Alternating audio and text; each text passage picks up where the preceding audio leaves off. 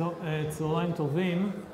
אם אפשר לקבל את אה, תשומת הלב של כולם, אז אה, נתחיל. דיברנו בשיעור שעבר על ה... בחצי הראשון של השיעור, דיברנו על הכיוון הכללי שההיסטוריה הולכת בו, ואמרנו שלמרות אלף ואחד וריאציות וזרמים מקומיים, כשמסתכלים על ההיסטוריה באמת מגבוה, ממבט מקרו, אפשר לראות כיוון אחד. שזה מהרבה מאוד תרבויות אה, קטנות ויחסית פשוטות ומבודדות. אה, ככל שההיסטוריה מתקדמת, כך יש פחות ופחות תרבויות, כשכל תרבות היא יותר גדולה ויותר מורכבת, עד שבסופו של דבר מגיעים בתקופה שלנו ליצירתה, התגבשותה של תרבות גלובלית אחת ויחידה שמקיפה את העולם כולו. ושעליהם נדבר יותר בהרחבה בשיעורים האחרונים של הקורס. אה, מה בדיוק דוחף את ההיסטוריה בכיוון הזה? אז הצבענו על אה, כמה גורמים שנעבור עליהם בפרוטרוט בשיעור הזה ובשיעורים הבאים. הגורם הראשון שהתחלנו לדבר עליו בשיעור הקודם זה קשרים כלכליים הולכים ומתהדקים, אה, התהדקות של שיתוף פעולה כלכלי בין מספרים גדולים, גדלים והולכים של אנשים. אה, התהליך הזה בתורו מבוסס על שני גורמים עיקריים. גורם אחד זה שיפור אה, איטי, אבל אה, כמעט בלתי פוסק באמצעי התחבורה והתקשורת של בני אדם. בלי אמצעי תחבורה יחסית זולים, יחסית יעילים, יחסית מהירים, זה בלתי אפשרי לקיים קשרי מסחר. זה בלתי אפשרי לארגן שיתופי פעולה כלכליים על אזורים גדולים. אה, למשל, חלק גדול מההיסטוריה, עלות ההובלה של מוצרי יסוד, כמו מזון, נגיד כמו חיטה או אורז, הייתה כל כך גבוהה, שכשבאזור אחד הייתה בצורת, היה יותר משתלם מבחינה כלכלית פשוט לתת לבני האדם לגבוה בהמוניהם ברעב ולמות, מאשר להביא לשם חיטה או אורז או תירס מאזורים אחרים. אז באמת מפתח אחד לתהליך האיחוד הכלכלי של העולם זה פיתוחם של אמצעי תקשורת ותחבורה יותר ויותר אה, טובים ויעילים. אבל זה לבד לא מספיק, כמו שמזון לבד לא מספיק כדי ליצור שיתוף פעולה בין אלפי ומיליוני אנשים, ככה גם אמצעי תחבורה מפותחים לבדם לא מספיקים כדי ליצור רשת מסחר משמעותית, מפותחת, במרחב גדול. הגורם הקריטי השני שצריך אותו בשביל ליצור רשתות מסחר באמת גדולות ומורכבות, זה הסכמה או יצירה של איזושהי מציאות מדומיינת, כלכלית, אוניברסלית, שכל בני האדם מאמינים בה. אה, כמו שהסברנו בפרוטות בשיעור הקודם, אה, רק בעזרת סחר חליפין מאוד מאוד קשה ליצור מערכות כלכליות ושווקים אה, מתוחכמים וגדולים.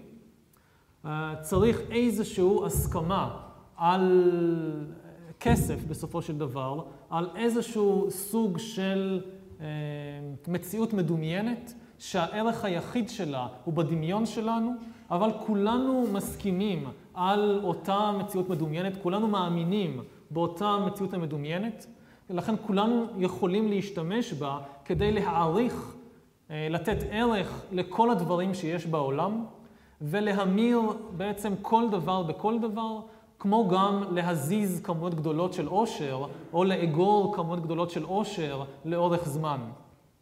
וברעיון זה שבגלל שבעצם אותו אה, מדיום, אותו דבר שמשמש להמיר דבר אחד במשנהו, או לאגור ולהזיז עושר, הערך היחיד שלו בדמיון שלנו, זה יכול להיות משהו מאוד קל, שמאוד קל לכן להזיז אותו ולאגור אותו ולהעביר אותו ממקום למקום. אה, כסף הוא באמת אולי הדוגמה הטובה ביותר שיש לנו למציאות מדומיינת בין סובייקטיבית, משהו שאין לו שום ערך מלבד בדמיון האנושי, אבל שמיליוני ומיליארדי בני אדם בכל זאת מאמינים בו, ולכן מסוגלים לשתף פעולה האחד עם השני בדרכים מאוד מאוד מתוחכמות. אז כמה נקודות, אה, תחנות מפתח בדרך שדיברנו עליהן בשיעור שעבר, זה ההופעה של הכסף הראשון שיש לנו עליו מידע ודאי, זה שקל השעורה בשומר הקדומה בסביבות 3,000 לפני הספירה. מאוד יכול להיות שהיה כסף עוד הרבה לפני זה, נגיד בצורה של אה, צדפים או קונכיות או מה שזה לא יהיה, שמוצאים בחפות ארכיאולוגיות, אבל בהיעדר כתב קשה לנו לוודא אם זה באמת כסף או לא. עוד תחנה מאוד חשובה בדרך, זה בערך אלפיים לפני הספירה, ההופעה של שקל הכסף במסופוטמיה, שמה שכל כך חשוב בשקל הכסף זה שזה אה, מטה כסף שבאמת אין לו שום ערך אובייקטיבי. שקל השעורה, לפחות אפשר לומר שיש לו איזשהו ערך אובייקטיבי אמיתי, שלא תלוי בדמיון שלנו, כי שעורה אפשר לאכול במקרה הצורך. כסף לעומת זאת, המתכת, סילבר, זה משהו שאין לו שום ערך אובייקטיבי. אה, אי אפשר לעשות איתו שום דבר מועיל לבני אדם. כמובן שאי אפשר לאכול או לשתות או ללבוש או לה... להבעיר כסף, אבל אפילו אי אפשר להכין ממנו כלים מלבד תכשיטים וסמלי סטטוס, ששוב, גם להם אין באמת שום ערך מלבד בדמיון.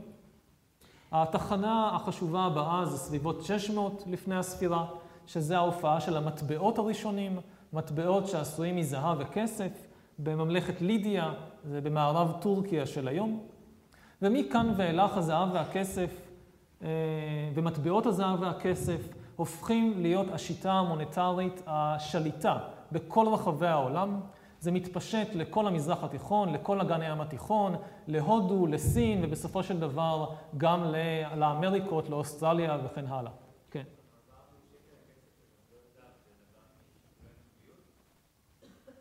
אה, המעבר משקל הכסף למטבעות, למטבעות כסף וזהב, ממה הוא נבע, על זה כבר דיברתי קצת בשיעור הקודם, שהחיסרון של השקל כסף שהוא לא מטבע, שכל פעם מחדש אני צריך לשקול את זה, ואני צריך לוודא אם זה מזויף או לא. המטבע זה אמור לפתור את שתי הבעיות, כי המטבעות הם כולם אחידים בתיאוריה, במשקלם, אז אני לא צריך לשקול את זה כל פעם מחדש, ויש עליהם את הסימן של השליט הפוליטי, שנותן לי את המילת כבוד שלו, את הדיברה שלו, שהוא ערב לזה, או היא ערבה לזה, אם זאת שליטה, שבאמת זאת התכולה של המטבע ואף אחד לא מרמה אותי. זה היתרון של המטבע. הדברים האלה נפוצים בהדרגה על כל העולם, ומטבעות הזהב והכסף, אה, וזהב וכסף באופן כללי, הופכים בהדרגה להיות הכסף האוניברסלי, משהו שכל בני האדם מאמינים בו, גם באזורים הנידחים ביותר של העולם, עד ה-15 לאוגוסט 1971, כשנגמר לפחות אה, בתיאוריה, או לפחות בינתיים, אנחנו מאוד קרובים לזה, אז אי אפשר לדעת מה, מה יהיה בעתיד, אבל לפחות ב-40 שנים האחרונות בוטל שלטונם של הזהב והכסף בכדור הארץ, כשממשלת ארה"ב הודיעה, אחרי תהליך הדרגתי, שהיא יותר לא תחליף דולרים בשביל זהב. עד אותו רגע, הערך בתיאוריה, בתיאוריה של הדולר, היה צמוד לזהב שמסתתר מאחוריו, על השטרות עצמם היה כתוב ממשלת ארה"ב או הבנק המרכזי של אנגליה או מי שזה לא יהיה, מתחייב לתת לנושא השטר הזה כך וכך גרמים של זהב, אם הוא יוצא בכך. ב-1971 באו האמריקאים ואמרו, זהו, הכסף כבר לא בנוי על כסף. הכסף כבר לא בנוי על זהב, הוא חתיכת נייר, ואחרי זה משהו בקובץ אלקטרוני, שכל מה שהוא בנוי בו, בנוי עליו, זה האמון של בני האדם בבנקים ובממשלות. כן.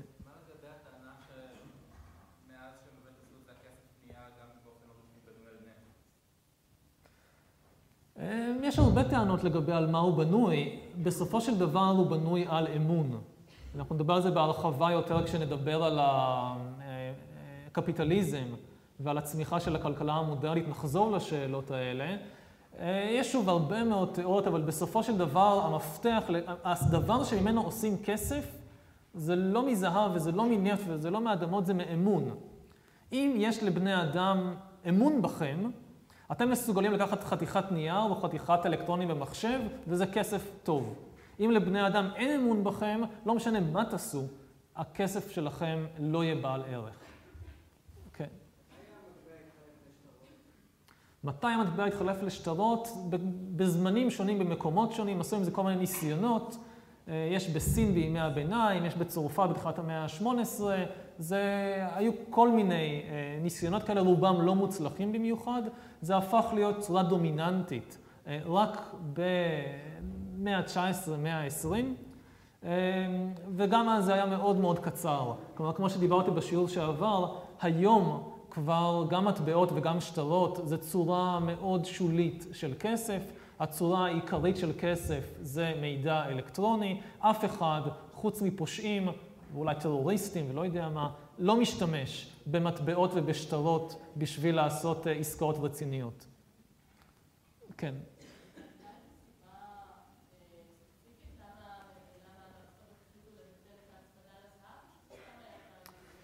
אוקיי, למה ביטלו את זה? נדבר על זה קצת בהמשך. הצצה קדימה זה שפשוט אה, לעשות כסף מזהב יצר מגבלה חמורה, כי כמות הזהב בעולם מוגבלת.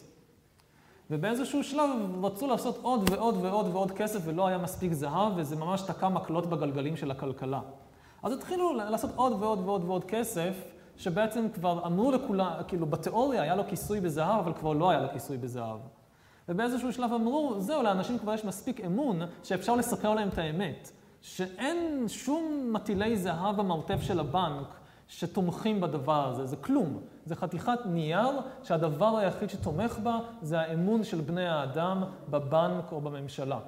והם באו ובאמת סיפרו את זה לבני האדם, והיו כלכלנים שחשבו שהשמיים ייפלו, שתפרוץ פאניקה, ושאנשים יאבדו את האמון שלהם בשטרות ובמטבעות, וזה לא קרה. נדבר בהמשך על דברים אחרים שכן קרו. אוקיי, הדבר אבל אולי הכי משונה בכל הסיפור הזה, זה באמת כמה, זה לא היה מחויב המציאות שזה יהיה דווקא זהב וכסף. כי שוב, לזהב וכסף אין שום ערך באמת. למה לא קונכיות? מבחינה מסוימת קונכיות זה הרבה יותר טוב מזהב וכסף. כי הבעיה הגדולה עם מטבעות זהב וכסף כל ההיסטוריה, הייתה שיחסית קל לזייף אותם, וקשה לדעת אם זה זיוף או לא. אתה צריך לקחת אה, חתיכת אה, עופרת או סגסוגת שיהיה באותה משקל, שלא יודע, עופרת ונחושת והשד יודע מה, רק לצפות את זה, ולכו תבדקו אם זה באמת זהב או לא. קונכייה אף אחד לא יכול לזייף. גם זהב, תמיד אפשר את המטבע הזהב לקצוץ לו חתיכה מהצד וחתיכה מהצד, לכן המטבעות הן בדרך כלל עגולים, כדי שיהיה קל לראות אם חתכו להם חתיכה, אבל עדיין אפשרי קצת לשייף פה, לשייף שם, ולאט לאט הערך יורד. עם קונכייה אי אפשר לעשות את זה. אז יש לקונכיות כל מיני יצרונות פרקטיים על פני זהב וכסף. למה בסוף זהב וכסף? תהליך היסטורי די מקרי, שזה בסוף אה, יצא דווקא זה. אבל מה שבאמת קורה זה שכל בני האדם בהדרגה מפתחים אמון לא סתם בזהב וכסף, אלא בצורה הספציפית של המטבע. חתיכת זהב או כסף עגולה עם קשקושים יפים אה, עליה. הם מפתחים אמון לא רק במטבע, בתיאוריה, אלא במטבעות ספציפיים. לאורך כל ההיסטוריה, מהרגע שיש מטבעות, יש תמיד מטבעות דומיננטיים, שגם אנשים מממלכות, מאימפריות, מעמים אחרים, מאמינים בהם, למרות שזה לכאורה המטבע אפילו של האויבים הכי גרועים שלנו. נגיד בתקופה, במאות החמישית, במאה החמישית לפני הספירה, המטבע האתונאי, הוא המטבע שכולם רוצים אותו, המטבע האתונאי. אחרי זה הדינר הרומי הופך להיות מטבע שכולם רוצים אותו וכולם מאמינים בו, אפילו בהודו, דוגמה בשיעור הקודם, אפילו בהודו אנשים משתמשים במטבעות רומים ושליטים הודים שמטביעים מטבע דואגים שהוא יהיה דומה למטבע הרומי, כי בזה יש לבני אדם אמון. אפילו בזמן מלחמות, נגיד בזמן מסעות הצלב, אה, נוצרים ומוסלמים שלא מצליחים להסכים על כלום, על כסף הם מצליחים להסכים. אה, אולי אחת הדוגמאות הכי יפות זה בחצי האי האיברי, במאות ה-12 וה-13, בשיא הרקונקיסטה הספרדית, אה, סליחה, הנוצרית. אה, הנוצרים לאט לאט דוחקים את רגלי המוסלמים ממרכז ומדרום חצי האי האיברי, כובשים את קורדובה, את טולדו, את סביליה, את ולנסיה וכן הלאה. בהרבה מאוד מקרים אה, הורסים את המסגדים או הופכים את המסגד לכנסייה. לפעמים אפילו מגרשים את האוכלוסייה. אה, לכבוד הניצחונות הגדולים שהם נוחלים בשדה הקרב, הנוצרים הרבה מוציאים מטבעות חדשים עם צלב וכל מיני אה, שבח והלל לישו ולמרים הבתולה וכן הלאה, שנתנו להם ניצחון על המוסלמים בקרב, אבל הכובשים החדשים, במקביל למטבעות האלה, מוציאים מטבעות שנקראים מילארס, שנראים ככה, מטבעות עשויים מכסף, ממתכת כסף, שעליהם כתוב בכתב ערבי, אין אלוהים מבלעדי אללה ומוחמד הוא שליחו של אללה.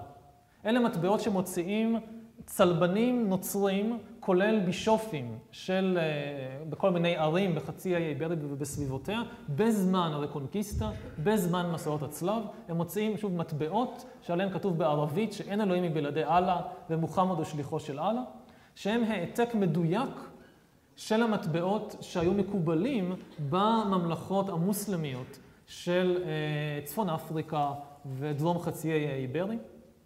כי פשוט האמון במטבעות האלה היה כל כך גדול, שנו, כמו שהחמאס היום, כשהוא מזייף מטבעות של עשרה שקלים, הוא דואג שיהיה כתוב עליהם לגאולת ציון, אחרת ידעו שהמטבע מזויף. אבל זה פעל גם בצד השני, לא רק לנוצרים יש אמון בכסף המוסלמי, גם למוסלמים יש אמון במטבעות מסוימים נוצריים שהיה להם מוניטין מאוד מאוד גבוה, כמו למשל הדוקת של ונציה והפלורין של פירנצה. שליטים מוסלמים בצפון אפריקה ובמזרח התיכון, בעת ובעונה אחת, נגיד קוראים לג'יהאד, לשחרר את הקבר הקדוש או להילחם בכופרים הנוצרים, אבל כשבאים לשלם להם מיסים, או כשסוחרים באים לשווקים שלהם, לשווקים הבינלאומיים לקנות סחורות, הם מבקשים תשלום בדוקטים או בפלורינים שעליהם יש צלב וכל מיני תשבחות ושירי הלל לישו ולמרים ולקדושים. יש למשל, גם במאה ה-16, נגיד השליט של האימפריה העות'מאנית שולח תמיכה למסגדים בהודו בפלורינים מפירנצה. כי זה מטבע שיש לו ערך, שמקבלים אותו, שמכבדים אותו בכל רחבי העולם המסחרי של אז. אה, ובאופן הזה באמת האמון בכסף ובזהב, האמון במטבע בתור רעיון והאמון במטבעות ספציפיים נפוץ על פני חלקים גדולים והולכים של העולם, וזה בתורו בסיס שאי אפשר בלעדיו ליצירתה של מערכת מסחר אה, עולמית. זאת אומרת, תחשבו מה היה קורה אם באזורים מסוימים של העולם בני אדם היו מאמינים, כמו שיש אנשים שמאמינים בישו, ויש אנשים שמאמינים באללה, ויש אנשים שהאמינו בקונפוציוס, או בבודהיזם, או במה שזה לא יהיה, תחשבו שאותו דבר היה עם כסף. שיש אזורים שבהם מאמינים בזהב, ובאזור אחר אף אחד לא מאמין בזהב ומאמינים בקונכיות. ובאזור אחר לא, מאמין, לא מאמינים בקונכיות, מאמינים בגלילי בד. איך, זה היה מאוד מאוד מקשה על היצירה של קשרים כלכליים ומסחריים. אה, למרבה המזל, או לפחות למרבה המזל של תהליכי האיחוד של העולם, זה לא קרה, אלא בהדרגה כל בני האדם בכל רחבי העולם, לא משנה מה הדת שלהם ומה השיטה הפוליטית שלהם, התרגלו להאמין באותו כסף. אה, ושוב, זה לא משהו שהיה ברור מאליו.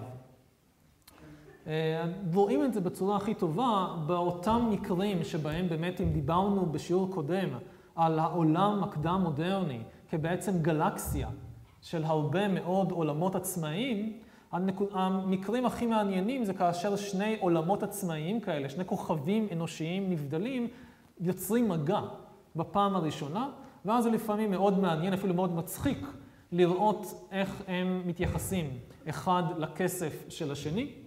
אז הדוגמאות הכי ידועות זה מהכיבוש האירופאי של אמריקה. נגיד ב-1519, הרננדו קורטז והקונקיסטדורים הספרדים שלו נוחתים על חוף מקסיקו, זה פלישה מכוכב אחד לכוכב אחר, מנותק. כשהם מתקרבים לחוף, הספרדים תופסים סירה מלאה במטען של פולי קקאו.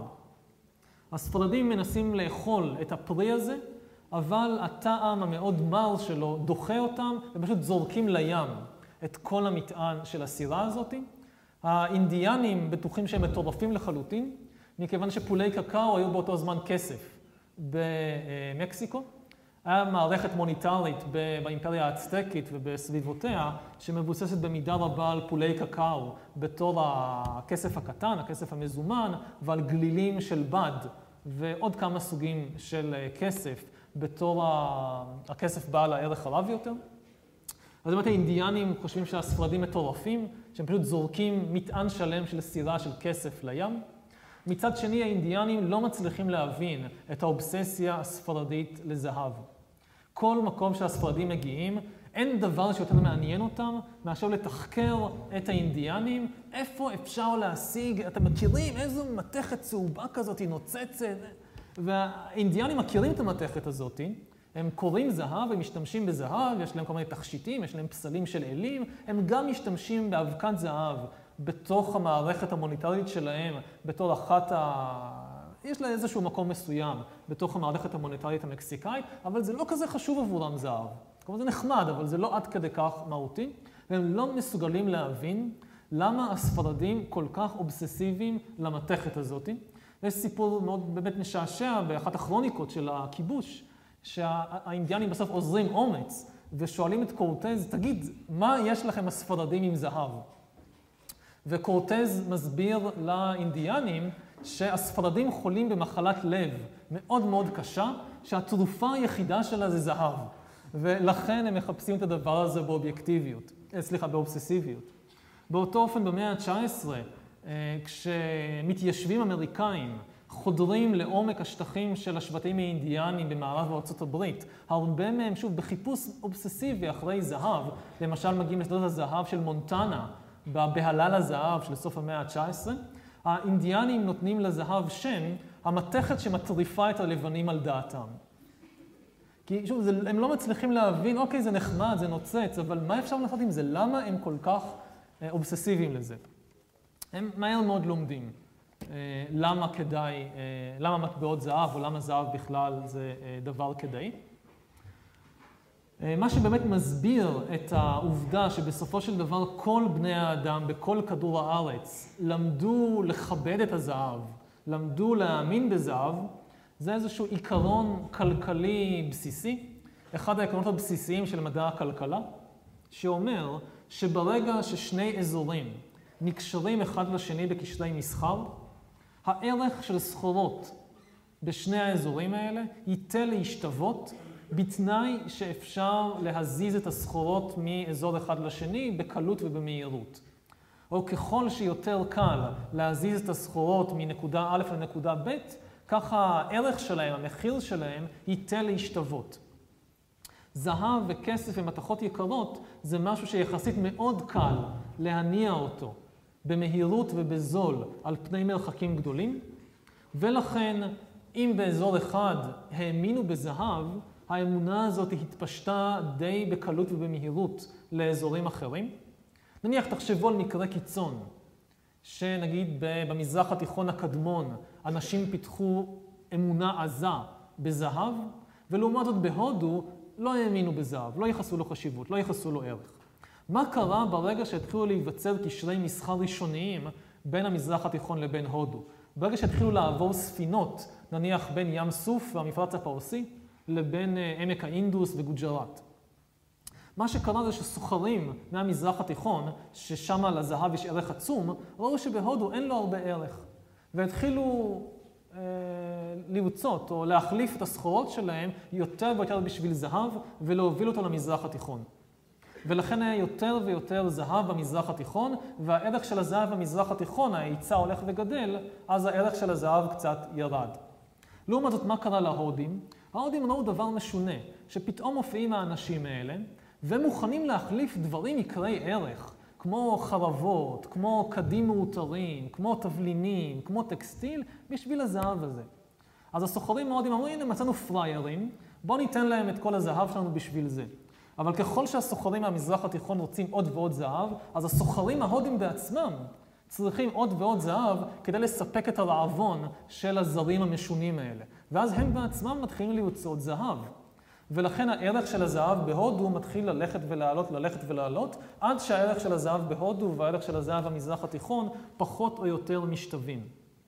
זאת אומרת, כדי להבין את זה, תחשבו נניח שעכשיו פולשים לכדור הארץ, לא פולשים, מגיע, מגיעים לכדור הארץ חייזרים מאיזושהי גלקסיה רחוקה, ששם לקליפות שום יש ערך עצום. לא משנה למה, הם אוהבים לאכול את זה, הם אוהבים את הריח של זה, יש להם איזו אמונה דתית בסגולות של קליפות השום, מאיזושהי סיבה הם רוצים כמה קליפות שום שאתם יכולים לתת, ובשביל זה הם נותנים נפט ואורניום וחלליות ומה שהם רק תבקשו. מה יקרה לערך של קליפות השום בכדור הארץ? מיד ירקיע שחקים.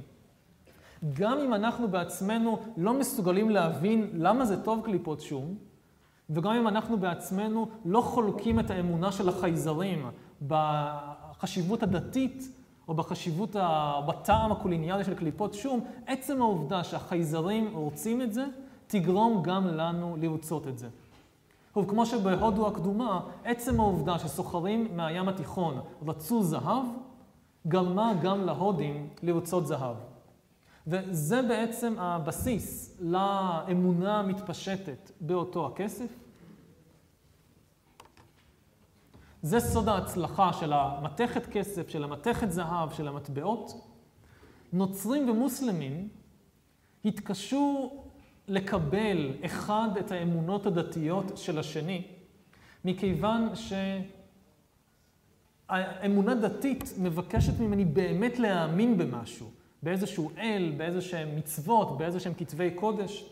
לעומת זאת, נוצרים ומוסלמים, היה להם די קל לקבל אחד את האמונות המוניטריות, הכספיות, של השני, כי אמונה מוניטרית לא מבקשת מאיתנו להאמין במשהו, היא בעצם מבקשת מאיתנו להאמין שמישהו אחר מאמין במשהו.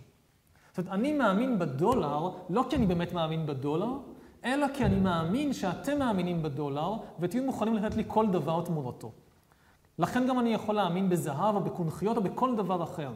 עצם העובדה שמישהו אחר מאמין בדולר או בקונכייה או בזהב, ולא משנה כמה אני חושב שהבן אדם הזה טיפש, או כמה אני חושב שהבן אדם הזה הוא שנוא או אכזר, או לא משנה מה זה יהיה, עצם העובדה שהוא או היא מאמינים בזה, גורמים גם לי להאמין בזה. בניגוד לאמונות דתיות, אמונות מוניטריות הן מדבקות. וזה גם כן אחד העקרונות הבסיסיים ואולי היפים ביותר של מדע הכלכלה, שצריך לנו לגרום להעריך מחדש את הכסף. זה אלפי שנים שהוגי דעות ופילוסופים ומשוררים מכפישים את הכסף, אומרים שהוא השורש של כל רע, אבל האמת היא שיש משהו מאוד מאוד מאוד חיובי ויפה בכסף. כסף הוא בעצם פסגת הסובלנות האנושית. זה הדבר, הרעיון הסובלני ביותר שבני האדם אי פעם הגו, זה כסף. כסף הוא לאין שיעור סובלני יותר, ליברלי יותר, מהחוקים של כל מדינה, יותר מאשר כל דת, כל קוד תרבותי, כל מנהג חברתי. זה מערכת שיתוף הפעולה והאמונה היחידה בהיסטוריה שלא מפלה על רקע של גזע, או על רקע של מין, או על רקע של קסטה. זה בעצם המערכת היחידה שמייחסת ערך שווה לאמונות של כל בני האדם. שוב, זה לא משנה כמה אני שונא אתכם, או כמה אני בז לכם, אני לא אבוז לאמונות המוניטריות שלכם. לאמונות הדתיות שלכם בהחלט.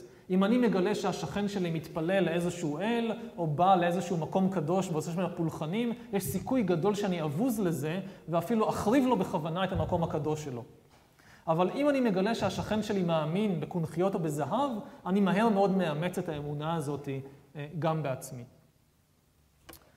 אה, וככה באמת, למה, נשאלת השאלה פתוחה, אוקיי, אז ככה הכסף מתפשט, למה דווקא הכסף הזה? למה דווקא המטבעות מזהב ולא הקונכיות? זה משהו מקרי. כלומר, איזושהי השתלשלות נסיבות מקריות של דווקא האימפריה הזאת, ניצחת האימפריה הזאת, גרם לזה שהמטבע של האימפריה המנצחת, שהיה מטבעות זהב, הוא זה שהתפשט, ולא הכסף של האימפריה המובסת.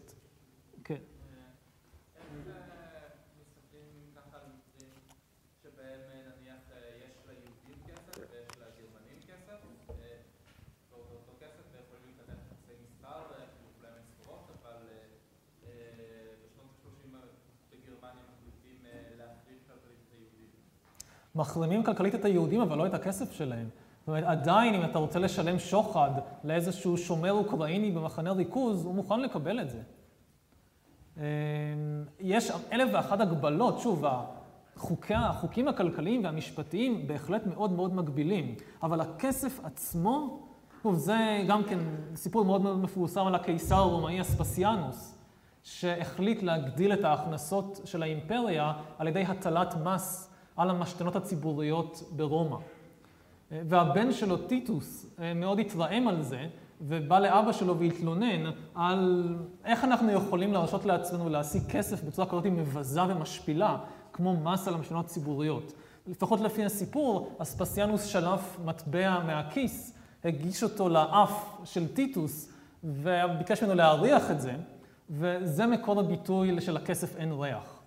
אבל לא אכפת לנו אם זה מגיע ממס על משנות ציבוריות או ממס על כבשים. זה אותו כסף. ולא אכפת לנו אם המטבע הזה מגיע מיהודי או מגיע מארי טהור גזע. הכסף הוא כסף. אוקיי. אני לא שומע? מתי משאבים טבעיים כמו גז או נפט מקבלים ערך? אז שוב, זה תלוי במה, במה שעושים איתם. רוב הדברים בעולם, הערך שלהם באמת נובע ממה שאפשר לעשות איתם, כמו נפט, שהכירו נפט בימי הביניים, אבל לא היה לו כמעט שום שימוש, אז הערך שלו היה אפסי. היום יש לו המון שימושים, אז הערך שלו נסק. כסף זה משהו שהערך שלו לא נובע מהדמיון ולא מהשימוש. שוב, תנסו ללכת לקניון מלחה עם ג'ריקן מלא נפט ולעשות קניות. ותציעו למוכר בחנות נעליים כך וכך ליטרים נפט, ותציעו לקופאית בסופרמרקט כך וכך ליטרים נפט. זה לא יעבוד. למרות הערך הברור שאנחנו מייחסים לנפט היום, כסף זה משהו שהוא אחר. צריך לבנות מערכת שלמה של אמון כדי שבני אדם יסכימו לקבל דבר מסוים בתור כסף, כולל דברים שאין להם שום ערך אמיתי. אני לא, לא שמעתי?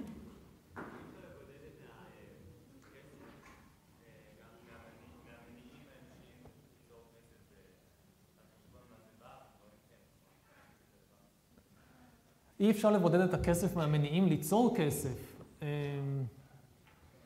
לא הבנתי מה זה בדיוק אומר. אה, אוקיי, אולי, אחרי השיעור, זה יכול לבוא אישית ולהסביר. אוקיי, אז הצצה קצרה על המשך ההיסטוריה של הכסף לפני שאנחנו עוברים אה, לנושא הבא. אז באמת, הכסף, או שוב, מעוד זווית ראייה, ההמצאה של הכסף היא לא מהפכה טכנולוגית, אלא היא מהפכה פסיכולוגית, היא מהפכה של ייצוג. בני אדם מסכימים לייצג דברים בעלי ערך באמצעות משהו חסר ערך. זה המהפכה הגדולה. ואז לוקח להם אלפי שנים עד שהאסימון נופל, שבאמת, אם אנחנו מסכימים לייצג טונות של חיטה בעלת ערך באמצעות קילוגרמים של זהב חסר ערך, למה אפילו צריך זהב? אפשר להשתמש באמת בנייר, שזה יותר קל ויותר זול. באמת באיזשהו שלב אומרים, טוב, כבר לא צריך את הזהב הזה, חסר הערך, נשתמש בנייר חסר ערך, מופיעים השטרות. שיש להם יתרון מאוד גדול, כי כמו שהזכרתי קודם, זהב יש לו כמות מוגבלת בעולם. במשך כמה וכמה פעמים בהיסטוריה חזרה התופעה שהכלכלה המתפתחת דרשה עוד ועוד ועוד כסף, אבל פשוט לא היה מספיק זהב פיזית בשביל להטביע עוד מטבעות, וזה היה גורם מעכב מאוד רציני להתפתחות כלכלית. ברגע שמחליפים מטבעות זהב בשטרות נייר, זה פותר את הבעיה הזאת, כי אין גבול לכמה שטרות אתם יכולים להדפיס. כל עוד יש עצים באמזונס, אפשר להדפיס אה, טריליונים על טריליונים. זה גם מאוד מקל, שוב, כי זה כמה שקל להניע זהב, עוד יותר קל להניע נייר. ואחרי זה בני אדם באו ואמרו, רגע, למה נייר? יש דברים אפילו יותר פשוטים, יותר זולים, יותר קלים, יותר מהירים מאשר נייר, שזה באמת האלקטרונים. ואמרו, טוב, כבר לא צריך את הפיסות נייר האלה, הן סתם מפריעות לנו, בואו נעבור לכסף שהוא אך ורק מידע אלקטרוני. באמת היום, בעוד שלפני נגיד 4,000 שנה, אם רציתי להעביר כמות גדולה של הון, של כסף, של לא, לא כסף, כמות גדולה של עושר, מארץ ישראל נגיד להודו, הייתי צריך להוביל טונות של חיטה. היום בלחיצת כפתור אני מזיז מיליונים מישראל להודו תוך מיליונית השנייה. אבל באמת, וכשמדובר על כסף אלקטרוני, אפילו יותר קל לייצר אותו מאשר אה, כסף מנייר. כסף מנייר לפחות עוד איכשהו צריך להדפיס אותו. כסף אלקטרוני רק צריך לשנות כמה דברים בתוך קובץ במחשב, וטראח, יש לנו עוד מיליארד, עוד, עוד מיליארד או עוד טריליון דולר.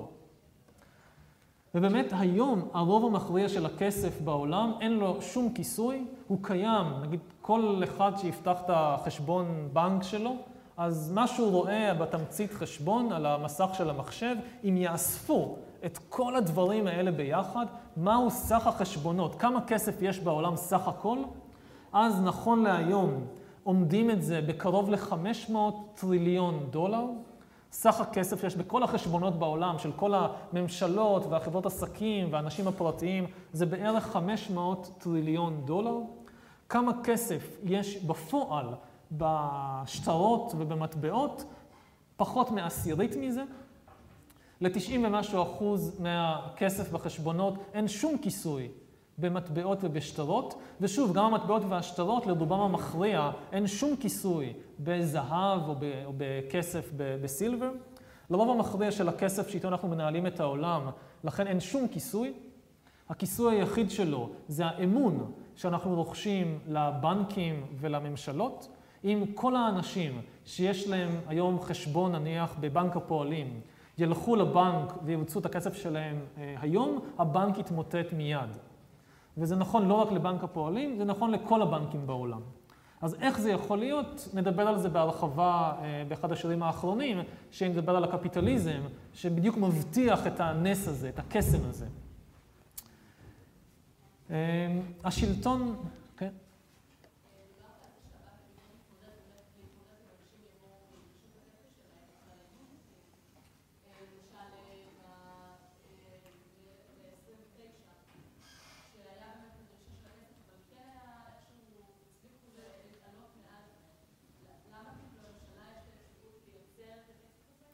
הממשלה יש לה אפשרות אה, להורות על הפסקת המסחר ולהוציא כל מיני חוקים שמצילים את המערכת הבנקאית מהתמוטטות. היא לא יכולה לייצר זהב יש מאין, היא כן יכולה להדפיס כסף והיא כן יכולה להוציא צו שהבנקים סגורים ואי אפשר אה, למשוך אה, מהחשבונות שלהם.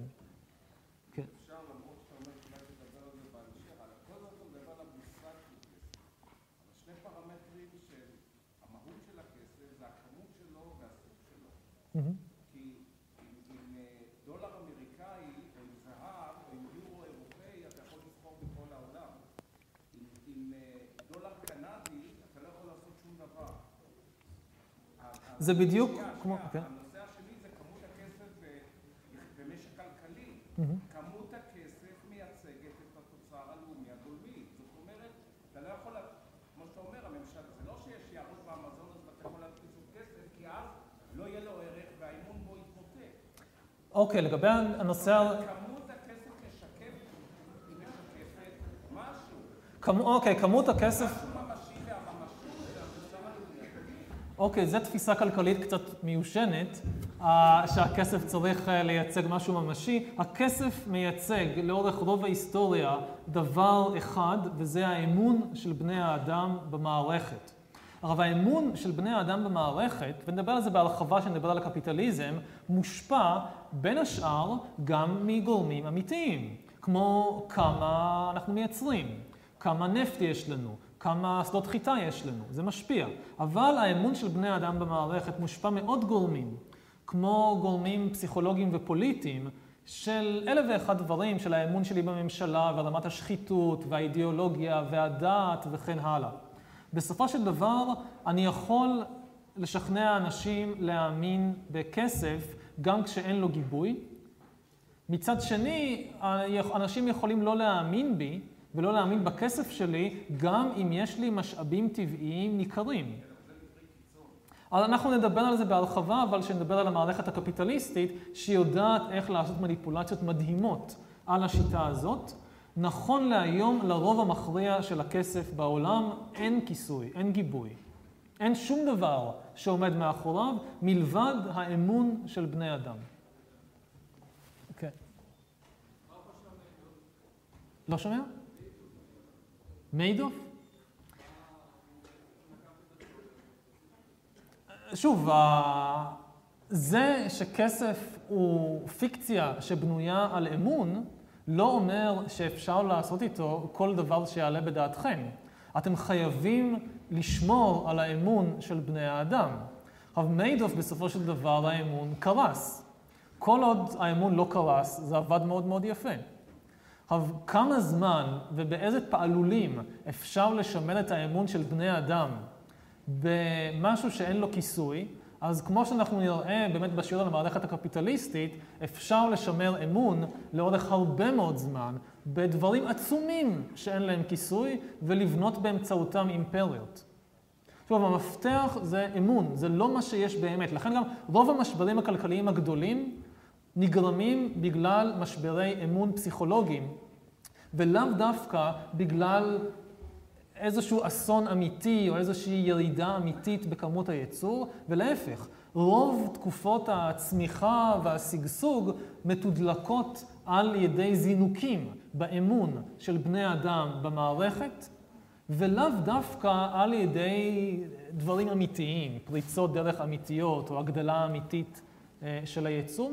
אבל נדבר על זה באמת בהרחבה כשנדבר על המערכת הקפיטליסטית, שמה שהיא עושה זה לרתום בעצם לשים את העגלה לפני הסוס, של קודם כל לייצר אמון בקרב בני האדם בכסף שאין לו ערך, אז להשתמש בכסף הזה כדי לייצר צמיחה כלכלית, ואז הצמיחה הכלכלית מייצרת מוצרים אמיתיים שנותנים גיבוי לאמון שמלכתחילה לא היה לו שום אה, גיבוי. זה השיטה הקפיטליסטית, נדבר עליה אבל באמת בהרחבה לקראת סוף הקורס. אז את השאלות על הנושא הזה, אני ממליץ לשמור לאותו שיעור. אם יש שאלות לנושא המיידי, אז עוד אפשר לשאול. כן.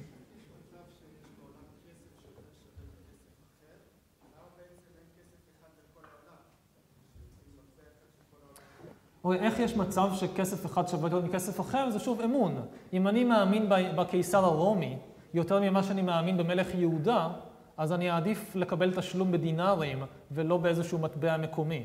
ובאותה מידה היום אני מעדיף לקבל תשלום בדולרים ולא תשלום בלא יודע מה המטבע של זימבבואה, אבל אני לא רוצה לקבל בזה תשלום. נוצר. המטבע הגלובלי הראשון שנוצר זה קודם כל הזהב והכסף עצמם, ואחרי זה יש לך מטבעות בינלאומיים, כמו הסטרלינג בתקופה יותר מוקדמת, או הדולר עכשיו, שהם מטבעות גלובליים. עכשיו, מדינות שונות עדיין מסרבות להשתמש בדולר בתור המטבע שלהם, מכל מיני סיבות של פוליטיקה וגאווה לאומית ודברים כאלה. אבל בסופו של דבר, היום לפחות כל המטבעות, או כמעט כל המטבעות, הם convertible לדולר. אה, אוקיי, מה שבאמת מעניין בכל הסיפור הזה, זה פעמים המקריות של מה הופך להיות הכסף הדומיננטי. למה דווקא זהב? באמת בסופו של דבר השלטון של הזהב, לפחות אה, היום, אה, הולך ונעלם.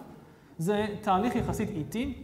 הזהב כבש לו את המקום בפסגת האמון של בני האדם, לפחות באזור מסוים, כבר לפני ארבעת אלפים שנה. אמון שהלך ונבנה ותוגבר במשך ארבעת אלפים שנה לא מתנדף ביום אחד. אם חושבים על הכסף בתור איזשהו סוג של אימפריה או דת, אז הזהב זה לא רק הכובש הגדול ביותר בהיסטוריה, אלא גם מעריך הימים ביותר בהיסטוריה. זהב שלט בעולם, או לפחות בחלקים גדולים של העולם, הרבה יותר מכל אימפריה ומכל דת. ולכן האמון העצום של בני האדם בדבר הזה, שנבנה ארבעת אלפים שנה, לא נעלם ביום אחד. גם היום, כשהדולר פתאום סופג זעזועים, ובני האדם, האמון שלהם בדולר מתערער, מחיר הזהב מזנק. כי למרות שאין לזהב ערך, בני האדם נזכרים באותו אל ישן וטוב, וכשהאל החדש מכזיב, הם רצים חזרה לזהב. באמת התופעה שרואים אותה במאה ה-20 מאוד מעניינת, שבזמנים של מצוקה אמיתית, שבני האדם פתאום מאבדים את האמון בכל המניות ובכל האגרות חוב ובכל השטרות כסף החדשים האלה, הם חוזרים לקרקע המוצקה והבטוחה של הזהב. נגיד, רואים את זה ממקרים כמו באמת בשואה, שפתאום לכסף אין ערך, אבל לזהב עדיין יש. ובאמת מצד שני, היום במשבר הכלכלי הנוכחי, שמחיר הזהב עלה נכד פי שניים בשנתיים שלוש האחרונות, כשבני אדם פתאום התערער האמון שלהם בא כל המרקחות קסמים של הבנקאות המודרנית, והם רוצים משהו אמיתי, אז הם הולכים לזהב. מה שמעניין בזה זה שזה לא היה מחויב המציאות. אפשר לחשוב על היסטוריה אלטרנטיבית, שבה במקום זהב יש קונכיות, או גלילי משי, או פולי קקאו, בתור הכסף המרכזי. למעשה, השיטה ששולטת היום, שנסביר אותה לעומק כשנדבר על הקפיטליזם, השיטה באמת הבנקאית שמבוססת על אשראי, הופיעה עוד לפני הזהב במסופוטמיה. במסופוטמיה הקדומה התפתחו בנקי תבואה, פשוט ממגורות ענקיות, שבהם אנשים הפקידו חשבונות של שעורה ושל דגן, והיו יכולים לקבל ריבית על החשבונות וכן הלאה וכן הלאה.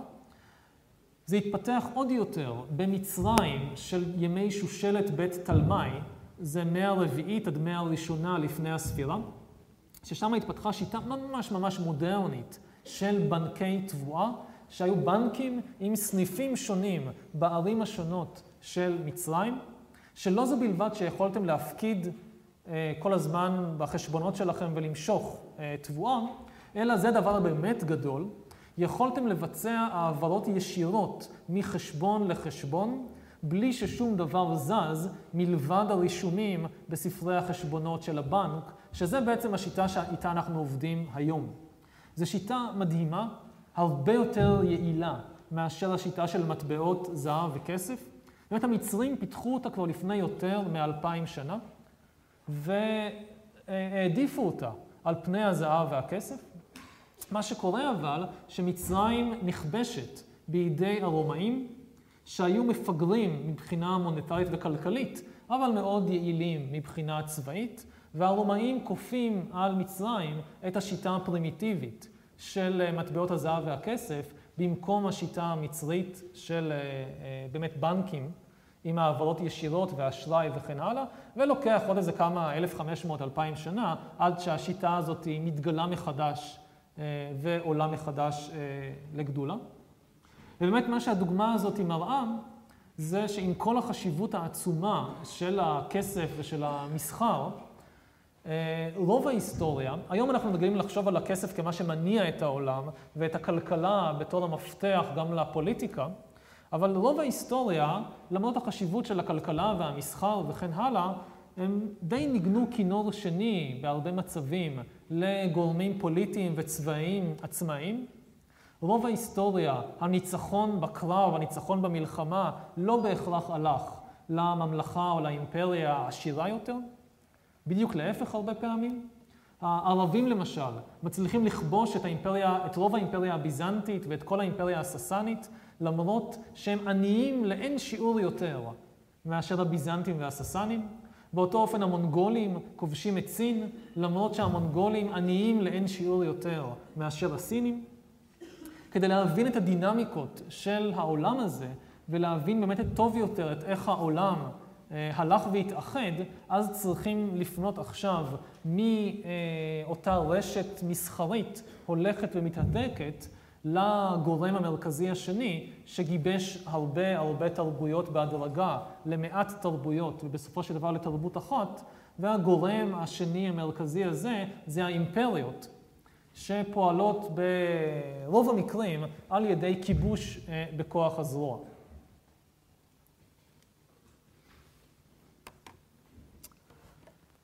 אוקיי, אז אה, אימפריה זה אחת המילים הנפוצות ביותר והשנויות ביותר אה, במחקר ההיסטורי. אז כדי לעשות סדר, בואו נתחיל עם איזושהי הגדרה ברורה ופשוטה למה זה בדיוק אימפריה. אה, אז אימפריה זה סדר פוליטי שיש לו שני מאפיינים מהותיים. אתם חייבים את שניהם בשביל להיחשב לאימפריה. כדי להיחשב אימפריה, דבר אחד שאתם חייבים, אתם חייבים לשלוט על מספר רב של עמים, שלכל אחד יש זהות תרבותית שונה וטריטוריה מובחנת. על כמה עמים בדיוק אני צריך לשלוט כדי שאני אחשב להיות אימפריה? אז אין איזשהו מספר מדויק. שניים, שלושה זה, זה לא מספיק. אתם שולטים על שניים, שלושה עמים, אתם לא אימפריה. עשרים, שלושים זה בדרך כלל די והותר.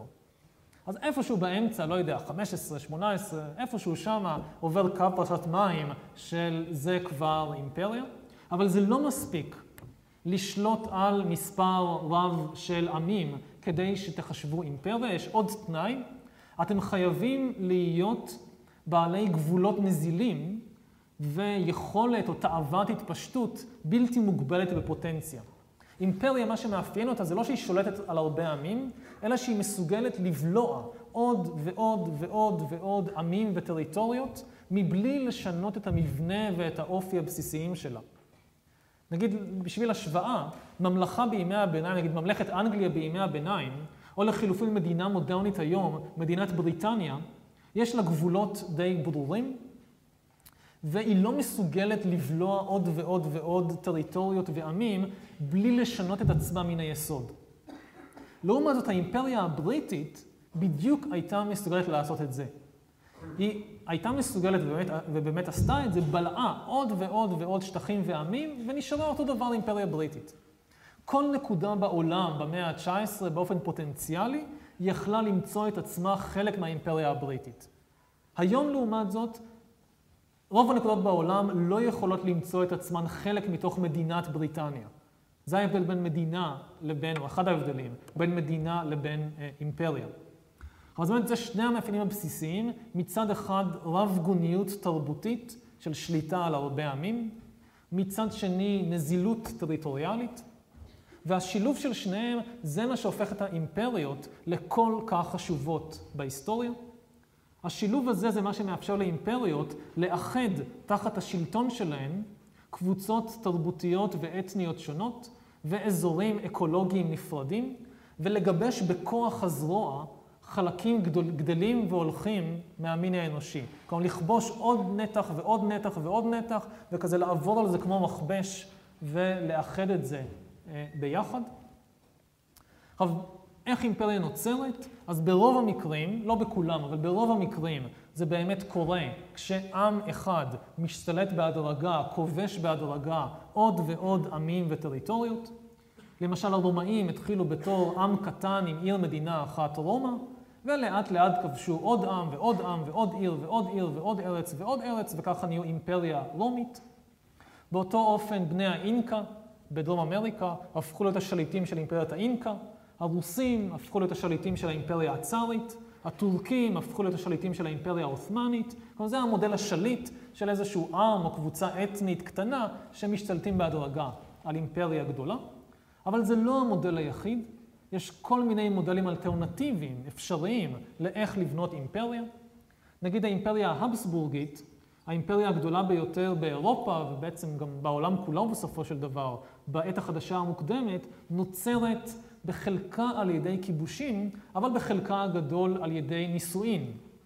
יש פשוט משפחה, משפחת הבסבורג, שמתחתנת מאוד מאוד ביעילות עם יורשות ויורשים עשירים של כל מיני טריטוריות, עד שבאמת אותה משפחה שולטת על מגוון עצום של עמים ותרבויות וטריטוריות. מודל אחר זה נגיד המודל של האימפריה האתונאית הקדומה, שהוא מתחיל על ידי ברית מרצון של הרבה ערי מדינה ושבטים באזור הים האגאי במאה החמישית, הרביעית לפני הספירה, אה, שזה מתחיל בתור ברית שוויונית, אבל אתונה לאט לאט הופכת להיות המנהיגה, או היא מתחילה בתור המנהיגה של הברית, אבל היא לאט לאט הופכת להיות יותר ויותר רודנית באופן שבו היא מתנהגת כלפי בעלות הברית שלה, עד שבעצם זה כבר לא ברית, אלא זה אימפריה בשליטה אתונאית אה, די רודנית, די דרקונית. עוד מודל שנדבר עליו בהרחבה באחד השיעורים הבאים, זה במאה ה-17 ובמאה ה-18, כשחברות מניות, חברות עסקיות אירופאיות, אה, מתפשטות, אה, מרחיבות את הפעילות העסקית שלהן וחודרות לעוד ועוד טריטוריות ולעוד ועוד תחומי פעילות, עד לנקודה שבה החברה העסקית מוצאת את עצמה שולטת על אימפריה טריטוריאלית. נדבר על זה בהרחבה, איך למשל הודו נכבשת לא על ידי עם או מדינה, אלא על ידי חברת מניות, חברת הודו המזרחית הבריטית. אז יש באמת שיטות שונות איך אה, לכבוש, איך, סליחה, לא לכבוש, איך ליצור אימפריה מלכתחילה. עוד דבר שחשוב להדגיש, זה שבאמת מה שמגדיר אימפריה זה הרב תרבותיות שלה, השלטון על עמים רבים, והגבולות הנזילים שלה, אבל לא צורת המשטר שלה, לא הגודל שלה ולא כמות האוכלוסייה שלה. האימפ... אין, אנשים הרבה פעמים מקשרים בין אימפריה לבין שלטון, נגיד, רודני, של איזשהו קיסר או דיקטטור או מלך, זה מאוד לא מדויק. האימפריה הכי גדולה בהיסטוריה נשלטה על ידי מדינה דמוקרטית, זאת בריטניה. גם רוב האימפריות הגדולות האחרות של העידן המודרני נשלטו על ידי מדינות דמוקרטיות, אה, הולנד, צרפת, ארה"ב. גם אימפריות קדומות נשלטו לפעמים על ידי רפובליקות ודמוקרטיות מסוגים שונים, אתונה, קרתגו, רומא, נובגורוד, זה הכל דוגמאות לאימפריות שמי ששולט בהם זה ישות, אה, סוג של דמוקרטית או רפובליקאית. באותו אופן אין איזשהו סף הכרחי של גודל שטח או גודל אוכלוסייה שצריכים לעבור כדי להיחשב לאימפריה. האימפריה האתונאית בשיא גודלה הייתה הרבה יותר קטנה מיוון של היום, והיא בכל זאת נחשבה אימפריה. האימפריה האצטקית הייתה יותר קטנה ממדינת מקסיקו של היום, והיא בכל זאת נחשבה אימפריה, בשעה שמקסיקו של היום לא נחשבת אימפריה. כי באמת הגודל זה לא הדבר הקריטי. עדיין זה מעלה את השאלה איך זה סביר שבשטח של מדינה די קטנה, או אפילו בינונית, נגיד כמו מקסיקו, כמו יוון של היום, פעם התקיימו אימפריות שלמות? יש לזה תשובה מאוד פשוטה, שקשורה באמת למהות של מה שאני מנסה להסביר בשיעור הזה, שפשוט פעם בעולם היו הרבה הרבה יותר עמים שהיו הרבה יותר קטנים מאשר העמים היום. ולכן יכולתם לשלוט על מאה עמים בטריטוריה שהיום בקושי יש בה עם אחד. מה שבאמת קורה לאורך ההיסטוריה זה שהאימפריות אה, מגבשות את ההמון המון המון עמים קטנים האלה לעמים יותר גדולים, ולכן במובן הזה, אז היום יש מדינה אחת, מיד במקום שפעם הייתה בו אימפריה שלמה. אה, ביוון היום יש באמת עם אחד, פחות או יותר יווני, עם שפה אחת ותרבות אחת. בתקופה של האימפריה האתונאית יש שם מאות ערי מדינה ושבטים וממלכות כל אחד עם שפה קצת שונה, עם מנהגים שונים, עם תרבות שונה, עם אמונות שונות. אותו דבר נכון גם לאימפריה האצטקית. אותו דבר, נגיד, דוגמה יותר קרובה אלינו, בשטח שבין הים לירדן, היום בקושי שני עמים מצליחים איכשהו, אה, בחיכוכים רבים, אה, לדור אחד ליד השני. בתקופה של התנ"ך, יש עשרות אם לא מאות עמים ועממים ושבטים ומלכים וערי מדינה וממלכות מצטופפים באותו שטח בדיוק. כלומר שהיה מקום עצום לפני אה, אלפיים, שלושת אלפים שנה, היום זה באמת מקום מאוד מאוד מאוד צר.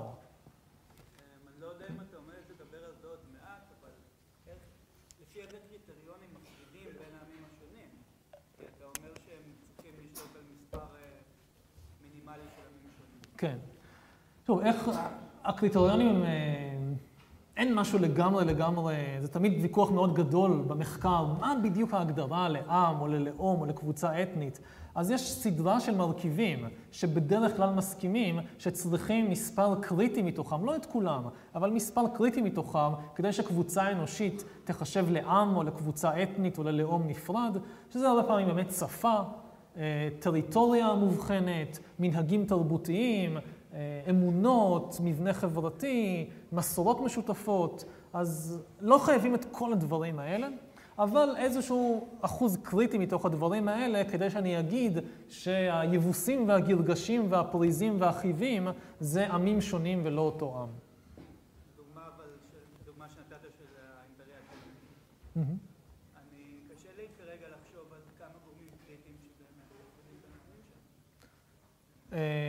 הערי מדינה שעליהם אתונה משתלטת, למרות שיש להם מחנה משותף מסוים בדמות אה, דיאלקטים שונים של אותה שפה ווריאציות על אותו, אותן אמונות דתיות, יש הבדלים רציניים עדיין באמונות ובפולחנים הדתיים בין ערי מדינה ושבטים שונים.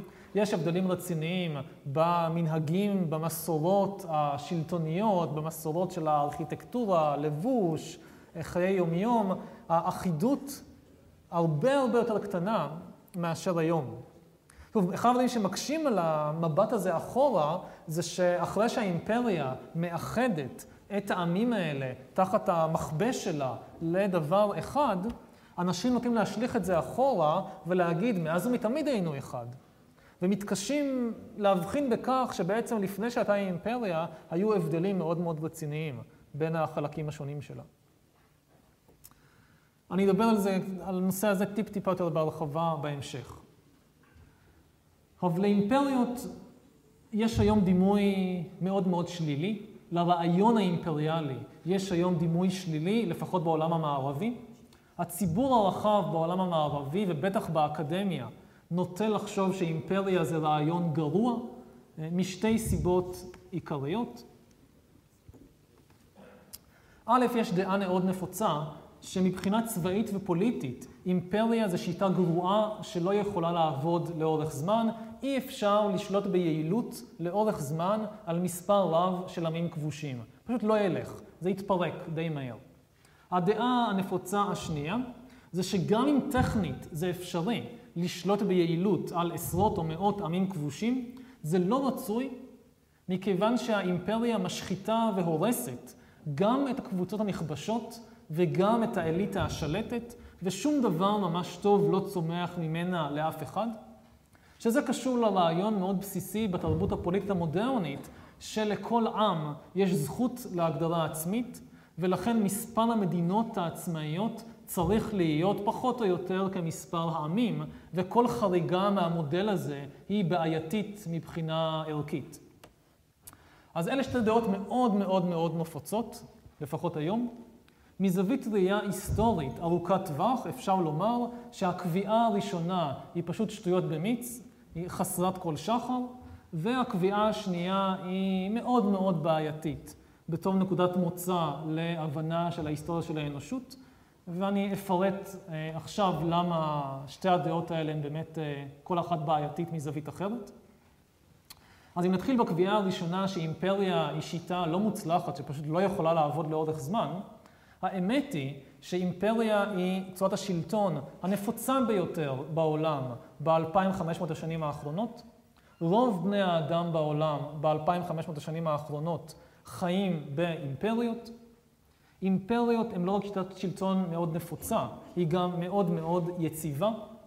חלק גדול, אם לא רוב האימפריות שקמו בהיסטוריה, דיכאו בהצלחה את כל המרידות של העמים הכבושים, והתמוטטו בסופו של דבר כתוצאה מאחת משתיים, או פלישה ולחץ מבחוץ, או מחלוקות בתוך האליטה השלטת, לא כתוצאה מהתקוממויות של העמים שהיו כבושים בידם.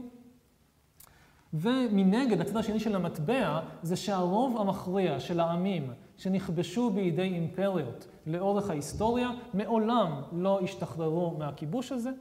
אלא התעכלו והתמוססו בתוך הבטן של האימפריות, עד שלא נשאר מהן שום סימן וזכר. וכשהאימפריה נפלה, זה לא עזר לעמים שהיא כבשה אה, בתקופה ש, שבה היא קמה. למשל, כשהאימפריה הרומית המערבית מתמוטטת במאה החמישית לספירה, עקב באמת מתחים פנימיים באליטה ופלישות חיצוניות של עמים גרמניים, כל מיני ויזיגוטים ואוסטרוגוטים וכן הלאה. העמים שהאימפריה כבשה מאות שנים קודם לכן כבר פחות או יותר נעלמו. זה לא שהם יוצאים מתוך הבטן של האימפריה הרומית, כמו יונה הנביא שיוצא מתוך הבטן של הדג חי ושלם. העמים שהאימפריה כבשה מאות שנים קודם לכן, בגליה, בבריטניה, בחצי האי האיברי, בצפון אפריקה, כל האומברים והפונים והגלים והלוזיטנים וכן הלאה כבר לא קיימים. הם איבדו את הזהות שלהם, הם איבדו את המסורות שלהם. במקרים רבים, אם לא ברוב המקרים, החורבן של אימפריה אחת מביא בסך הכל להקמה של אימפריה חדשה על החורבות והיסודות שלה. הדוגמה אולי הכי טובה בעולם זה ההיסטוריה של המזרח התיכון. המצב שקיים כיום במזרח התיכון, שיווי משקל בין מספר רב של ישויות פוליטיות עצמאיות יחסית קטנות, בעלות אה, גבולות פחות או יותר קבועים, זה מצב מאוד מאוד מאוד יוצא דופן בהיסטוריה של האזור הזה. הפעם האחרונה שהיה מצב כזה במזרח התיכון, זה לפני בערך שלושת אלפים שנה. לפני העלייה של האימפריה האשורית המאוחרת.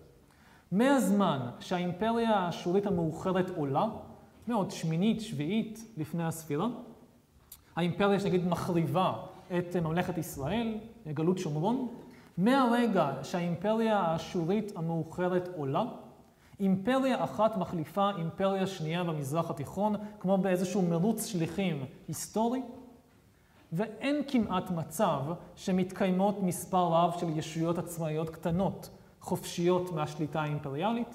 נגיד בארץ ישראל, מהרגע שממלכות ישראל ויהודה נכבשות על ידי האימפריות של אשור ובבל, יש בסך הכל שתי ישויות עצמאיות מאותו רגע לפני שלושת אלפים שנה, ואז 1948, שזה ממלכת החשמונאים וממלכת ירושלים הצלבנית, שהיא בעצמה כיבוש זר. אין חוץ מזה אף דוגמה לישות מקומית עצמאית ברת קיימא שמצליחה להחזיק מעמד יותר מאיזשהו כמה עשרות שנים נקודתיות. למותר לציין שכשהאימפריות האחרונות של בריטניה וצרפת נסוגות מהמזרח התיכון בסוף שנות ה-40 של המאה ה-20, העמים שנכבשו שלושת אלפים שנים קודם לכן על ידי האשורים והבבלים והפרסים כבר מזמן, מזמן, מזמן לא קיימים. כל המואבים והאדומים והעמונים והארמים והפלישתים והפיניקים וכן הלאה מזמן התעכלו והתמוססו בתוך הבטן של שרשרת האימפריות האלה. יש פה ושם יוצאי דופן, נגיד במזרח התיכון, גם היהודים וגם הארמנים טוענים במידה מפתיעה של צדק שהם סוג של צאצאים לעם מזרח תיכוני קדום שהיה פה עוד לפני העלייה של האימפריות. אבל גם אלה זה יוצאים מן הכלל שמעידים על הכלל, וגם הטענות שלהם די מופרזות. יש אי אילו גורמי המשכיות בין היהודים והארמנים של היום ליהודים ולארמנים שלפני שלושת אלפים שנה, אבל הרוב המכריע של התרבות של העמים האלה היום, מורכב, מורכב, התרבויות האלה מורכבות מתוספות מאוחרות, מירושות אימפריאליות, והן לא באמת המשך לתרבות הקדומה. נגיד יהודי אדוק בין ימינו, הקשר התרבותי בינו, נגיד לבין דוד המלך, אם היה קיים, הוא מאוד מאוד מאוד רעוע. הוא לאין שיעור, נגיד עובדיה יוסף, לאין שיעור דומה יותר בתרבות שלו לברק אובמה או לחסן נסראללה, ממה שהוא דומה לדוד המלך. בערכים, בתפיסת העולם, אפילו בהבנה שלו של מה זה דת, הוא מושפע לאין שיעור יותר מהרצף האימפריאלי הזה של שלושת אלפים שנה, מאשר בתפיסות שלמיטב ידיעתנו היו קיימות במקום הזה אה, בסביבות אלף או תשע מאות לפני הספירה. כן.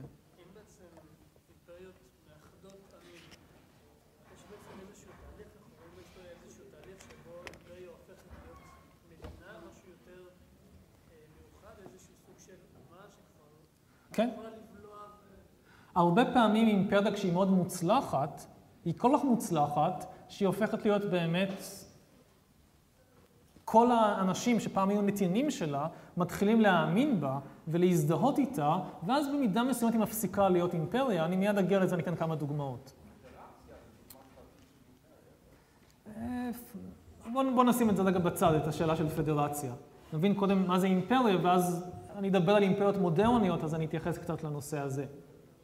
אבל בינתיים אנחנו באמת מסתכלים על הדעות הקדומות לגבי אימפריות. אז הדעה הקדומה הראשונה, שאימפריה זה לא יעיל, אי אפשר לשלוט בעשרות עמים כבושים לאורך זמן, זה פשוט שטות מוחלטת מבחינה היסטורית. הדעה הקדומה השנייה, שגם אם זה אפשרי, זה לא רצוי, כי זה רק גורם, רק משחית את הקבוצות הכבושות ואת האליטה הכובשת, לזה יש יותר הצדקה, אבל זו גישה מאוד מאוד בעייתית להבין את ההיסטוריה. יש לזה יותר הצדקה, כי באמת כשמסתכלים איך בונים אימפריה ואיך משמרים אימפריה, זה בדרך כלל תמונה מאוד מאוד מכוערת. אה, תהליך ההקמה והשימור של אימפריות לווה כמעט בכל המקרים במעשי זוועה בהיקף עצום. ערכת הכלים הסטנדרטית של הקמת ושימור אימפריות לאורך כל ההיסטוריה, זה כוללת לא רק את המלחמות והכיבושים, אלא גם הגליות, טרנספר, שעבוד, מכירה לעבדות ורצח עם בקנה מידה של מיליונים. מרידות אנטי-אימפריאליות רבות לאורך ההיסטוריה הסתיימו בזה שפשוט הגלו את כל האוכלוסייה המורדת מהארץ שלה למקום אחר. זו נגיד השיטה מאוד מאוד חביבה על האשורים. שיטה אחרת שהייתה חביבה על הרומאים, זה פשוט למכור אותם לעבדות. והשיטה שלישית שהייתה חביבה על כל האימפריות באשר הם, זה פשוט להרוג את כולם. עד uh, אחרון הזקנים והנשים והילדים. נכון, פרס היא דוגמה, אני, אני, שוב, גם פרס יש לה את שק השרצים שלה, היא יחסית אימפריה יותר נחמדה, אני אתייחס אליה מיד, כי היא באמת חשובה להבנה של התפתחות הרעיון האימפריאלי, אבל גם פרס, קשה לומר שהיא שימרה את עצמה אך ורק תודות לרצון הטוב של האוכלוסיות הכבושות, היה צריך גם לא מעט הפעלה של כוח כדי להבטיח את זה. הנקודה זה לא כמה אימפריה אחת היא יותר ברוטלית וכמה אימפריה אחרת היא פחות ברוטלית, הבעיה היא שגם האימפריות הברוטליות ביותר השאירו אחריהן ירושות כל כך חשובות, שזה בלתי אפשרי לדמיין או להבין את התרבויות האנושיות של ימינו בלי הירושות האימפריאליות האלה. מי שמנסה לצבוע בשחור את האימפריות, כאילו כל מקום שיש לכם איזו אימפריה ואת הפעולה שלה, תצבעו את זה בשחור, מה שתגלו מהר מאוד, שיש לכם פשוט קנבס שחור לחלוטין. אין תרבות אנושית. כלומר, זה הכל שחור משחור, כי כמעט כל התרבות האנושית של היום היא במידה כזאת או אחרת ירושה אימפריאלית. אימפריות השתמשו, האליטות האימפריאליות, השתמשו לאורך ההיסטוריה ברווחים של האימפריה, של הכיבוש, של הניצול, של השעבוד, כדי לממן הגות ואומנות וצדקה ומשפט. חלק מאוד מאוד גדול מיציאות המופת של תרבות העילית האנושית לאורך ההיסטוריה, שוב, שירה ופילוסופיה וספרות וציור וארכיטקטורה, ניזון מהרווחים ומהתמיכה של האימפריות. אפילו אם נשים בצד את התרבות עילית. נגיד מוצרט והיידן כותבים סימפוניות כי האליטה של האימפריה ההבסבורגית משתמש, משתמשת בניצול של, ברווחים של ניצול האיכרים בצ'כיה בשביל לשלם להם על הסימפוניות, אז אוקיי, בואו נשים את זה בצד. גם אם נסתכל על התרבות ברמה יותר של העממית, של האדם הפשוט, אנחנו נמצא שכמו שהזכרתי בשיעור הקודם, אין כבר כמעט תרבויות אותנטיות. כולן בצורה כזאת או אחרת משמרות ירושות אימפריאליות, הדוגמה המובהקת ביותר לזה זה השפות. אין אולי באמת מרכיב חשוב יותר בתרבות מאשר שפה, והשפות שהרוב המכריע של בני האדם בעולם מדברים היום, אלו שפות אימפריאליות שנכפו עליהם בכוח הזרוע, או על אבות אבותיהם ואימותיהם, לפני עשרות או מאות או אלפי שנים. רוב תושבי מזרח אסיה, למשל, היום, דוברים את השפה של שליטי אימפריית האן הקדומה. רוב תושבי אמריקה הלטינית היום דוברים את שפת שליטי האימפריה הספרדית והאימפריה הפורטוגזית. מאות מיליונים של הודים ואינדיאנים ואבוריג'ינים באוסטרליה ומאורים בניו זילנד וכן הלאה דוברים את שפת שליטי האימפריה הבריטית. המצרים, בני ימינו, מזהים את עצמם בתור ערבים ומדברים ערבית, באמת מזדהים מעומק ליבם עם האימפריה שכבשה אותם בכוח הזרוע ודיכאה ביד ברזל את המרידות החוזות והנשנות של המצרים נגד הכיבוש הערבי במאות השמינית והתשיעית לספירה. באותו אופן, היום בדרום אפריקה יש בערך עשרה מיליון בני זולו, אנשים שמזדהים בתור זולו, שמתרפקים על עידן התהילה, של הזולו בחצי הראשון של המאה ה-19, אבל רוב האנשים האלה, כשבודקים, רואים שהם צאצאי שבטים שבזמן אותו עידן תהילה נלחמו בחירוף נפש נגד אימפריית הזולו, שהייתה האויבת שלהם וכבשה אותם, ופשוט הכיבוש האימפריאלי של הזולו היה מספיק אפקטיבי, שהנינים ובני הנינים של מי שנלחם נגדם, היום מזדהה בתור זולו. וכמו שהצאצאים של מי שנלחם נגד האימפריה הערבית, היום מזדהה בתור ערבי. והצאצאים של מי שנלחם נגד האימפריה הרומית, ברוב המקרים בסופו של דבר הזדהה בתור רומאי. נגיד ניתן דוגמה קונקרטית לסיפור הזה עם הרומאים. בספרד המודרנית, אחד הסמלים הלאומיים היקרים ביותר לליבם של לאומנים ספרדים זה ההריסות של העיר נומנטיה בצפון מזרח ספרד, שזה המקבילה הספרדית למצדה. נומנטיה הייתה עיר קלטיברית, ישבה באוכלוסייה קלטיברית, שמרדה נגד הרומאים במאה השנייה לפני הספירה, והצליחה להביס צבא אחרי צבא אחרי צבא שהרומאים שלחו לדכא את המלד של נומנטיה. בסופו של דבר, ב-134 לפני הספירה, הסבלנות של הרומאים פקעה. הם לקחו את המצביא הטוב ביותר שהיה לרומא באותו זמן, אה, סקיפיו אמיליאנוס, שנגיד החריב את קרתגו במלחמה הפונית השלישית, נתנו לו צבא ענק של עשרות אלפי חיילים, ואמרו לו, לך לשם, ועד שלא מחסל את הנומנטים האלה, אל תחזור. וסקיפיו באמת אה, עולה על נומנטיה, הוא למד לכבד את עוז הרוח של הנומנטים, ולכן הוא לא מסתבך איתם, לא מנסה להסתער על העיר ישירות, הוא מקיף את העיר בטבעת מאוד גדולה של ביצורים וסוללות, שוב, בדומה קצת למצדה, ומחכה שהרעב יעשה את מלאכתו במקום החרב. אחרי בערך שנה של מצור, אוזל המזון בעיר הנצורה, וכשהנומנטים רואים שאפסה תקוותם, הם שורפים את העיר, ולפי המסופר מתאבדים ברובם, כדי שהרומאים לא ישעבדו אותם וימכרו אותם לעבדות. בעת החדשה, הסיפור הזה של נומנטיה באמת הופך להיות סמל לאומי ספרדי מרכזי. נגיד מיגל דה סרבנטס, המחבר של דון קיחוטה, כותב טרגדיה בשם מצור נומנטיה, שמסתיימת, הסצנה האחרונה, זה באמת השרפה וההתאבדות של תושבי העיר, אבל בו זמנית יש נבואה על גדולתם העתידית של הספרדים, צאצאי הנומנטים, שיכבשו אפילו את איטליה ורומא. ב-1882 נומנטיה מוכרזת כאתר מורשת לאומי בספרד, והופכת להיות מוקד לעלייה לרגל של לאומנים ספרדים.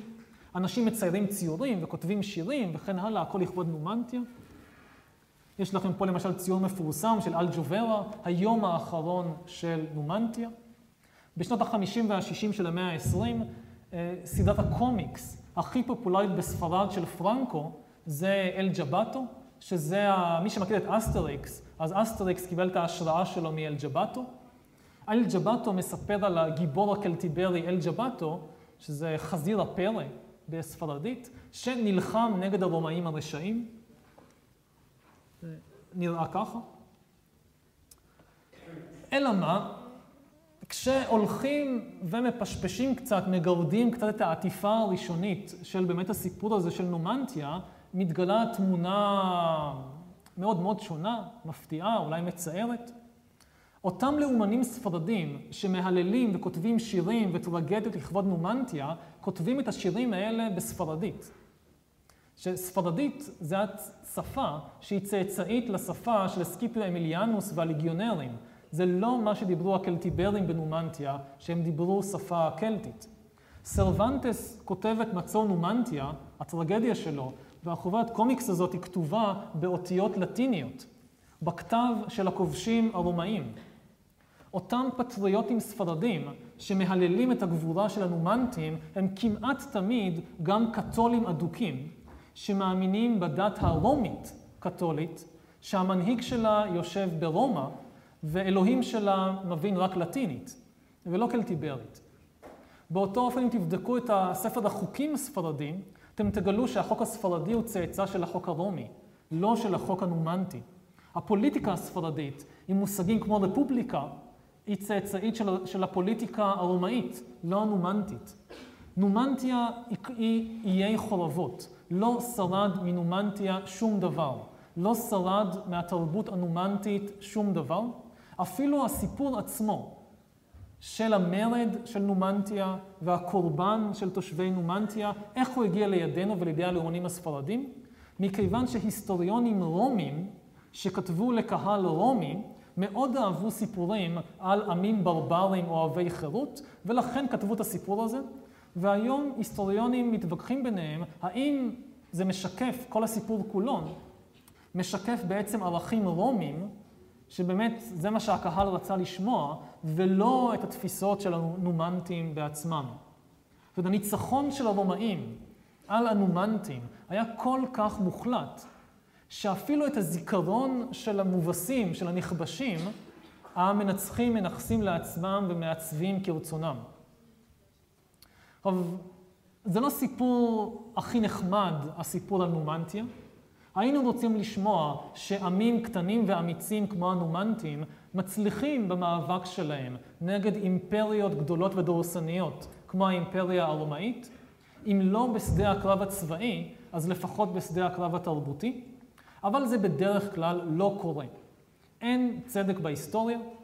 הרוב המכריע של התרבויות שהיו קיימות בעבר נפלו במוקדם או במאוחר קורבן לתאוות הכיבוש של אימפריה כזו או אחרת ונעלמו בלי להשאיר אחריהם הרבה. עכשיו, גם אימפריות נופלות בסופו של דבר, אבל הן משאירות אחריהן מורשות עשירות, וכמעט כל תושבי העולם היום הם באמת צאצאים של אימפריות, מדברים בשפות אימפריאליות, כותבים בכתב אימפריאלי, מאמינים בדתות אימפריאליות וכן הלאה. איך הכתב שלנו, הכתב שבו כתוב ספר התנ"ך, זה לא הכתב של דוד המלך או יאשיהו המלך. זה לא כתב עברי קדמון. התנ"ך כתוב בכתב האימפריאלי של האימפריות האשורית, הבבלית והפרסית, ולא בכתב העברי הקדמון. תסתכלו על הצד הימני של מטבע השקל, אתם רואים שיש איזשהו כתב משונה קצת, שהרוב המכריע של הישראלים, בני ימינו, לא מסוגלים לקרוא. עכשיו, מה כתוב שם על המטבע שלנו? לא, לא כתוב שם שקל. מה כתוב שם? סליחה? גם לא כתוב שם שושן. עוד ניחושים. מה כתוב על המטבע שלכם? יהד. י'-ה'-ד' בכתב עברי קדמון. זאת אומרת, אנחנו לא מסוגלים לקרוא את הכתב האותנטי, המקורי, שהוא אפילו ספר התנ"ך, לא כתוב בכתב של תקופת התנ"ך, הוא כתוב בכתב של האימפריה שחיסלה את ממלכות ישראל ויהודה, וזה הכתב שאנחנו היום יודעים לקרוא. עכשיו, מה שעוד יותר מעניין זה שהמטבע עצמו, לא יודע מי בחר את זה, אבל המטבע עצמו של השקל הוא שחזור של מטבע של יהודה בזמן שהייתה פרובינציה של האימפריה הפרסית. כלומר, זה לא מטבע, המטבע המקורי, שזה העתק שלו, זה לא מטבע של ממלכת יהודה העצמאית או ממלכת החשמונאים, זה שחזור של מטבע כשמפחוות יהודה הפרסית. עכשיו, כל חלק וחלק במטבע הזה הוא ירושה אימפריאלית. אז באמת הכתב שאנחנו כן קוראים על המטבע זה הכתב האימפריאלי האשורי, בבלי, פרסי. יש עוד כתב על המטבע שזה הכתב הערבי, שהוא ירושה מהאימפריה הערבית. יש עוד כתב על המטבע שהוא כתב לטיני, מה שכתוב ניו שקל או ישראל, זה כתוב באותיות לטיניות, שזה ירושה מהאימפריה הרומית. יש עוד שתי שפות על המטבע חוץ מעברית, שזה ערבית ואנגלית. שתיהן ירושות אימפריאליות, הערבית מהאימפריה הערבית, החליפות הערבית, והאנגלית מהאימפריה הבריטית. המילה שקל עצמה, השם של המטבע, כפי שכבר ראינו, זה גם ירושה אימפריאלית מהאימפריה האכדית, שהמטבע שלה נקרא שיקלו, אז משם השקל.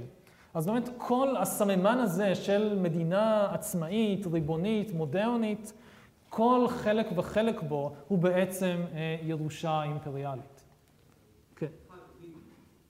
סליחה?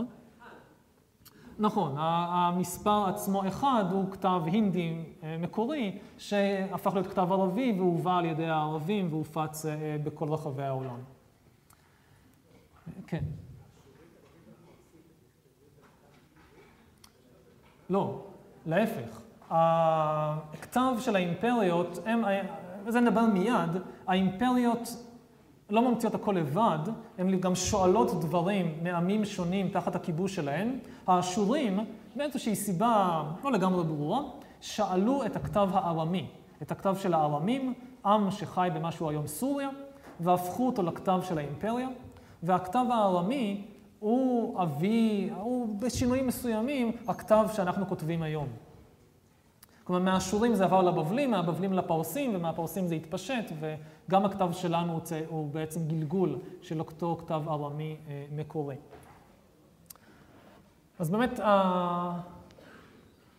רוב האנשים היום הם בצורה כזאת או אחרת צאצאים של האימפריות, גם אם הם מאמינים שהם בעצם יורשים וצאצאים של איזשהו עם קטן ואמיץ מלפני כך וכך מאות ואלפי שנים. האימפריה הראשונה בעולם, שיש לנו עליה מידע ודאי, זה האימפריה האכדית של סרגון הגדול או סרגון הכובש, סביבות 2250 לפני הספירה. שהקטע בשחור זה פחות או יותר גבולות האימפריה של אה, סרגון האכדי. אה, האימפריה שלו לא החזיקה מעמד הרבה זמן, כמה עשרות שנים, אבל היא השאירה אחריה חותם עצום. השפה של האימפריה האכדית הפכה להיות השפה הבינלאומית של הדיפלומטיה והמסחר וההשכלה למשך 1,500 השנים הבאות. אגדות, המיתולוגיה של האימפריה, נגיד אגדות על חיי סרגון המייסד, השפיעו על הפולקלור והמיתולוגיות של כל העמים במרחב. נגיד הדוגמה הכי ידועה זה סיפור הולדתו אה, של, או ילדותו של סרגון, שלפי אחת הגרסאות, מיד אחרי שסרגון נולד, אימא שלו הניחה אותו בתיבה עשויה מקנים, ושילחה אותו, סגרה את מכסה התיבה, ושילחה את סרגון התינוק בתוך התיבה על פני הנהר פרת, עד ששואב מים בשם אקי מצא את התיבה, הוציא את סרגון וגידל אותו בתור הבן שלו. עכשיו זה נשמע לנו מאוד מוכר. אם מישהו אשם בפלגיאט, זה התנ"ך ולא סרגון, כי סיפורי התנ"ך על משה וכן הלאה נכתבו לכל המוקדם אלף שנים אחרי האימפריה האכדית וסיפורי סרגון. סרגון והאימפריה שלו משאירים לא רק שפה ולא רק מיתולוגיה, הם בראש ובראשונה משאירים אחריהם חזון.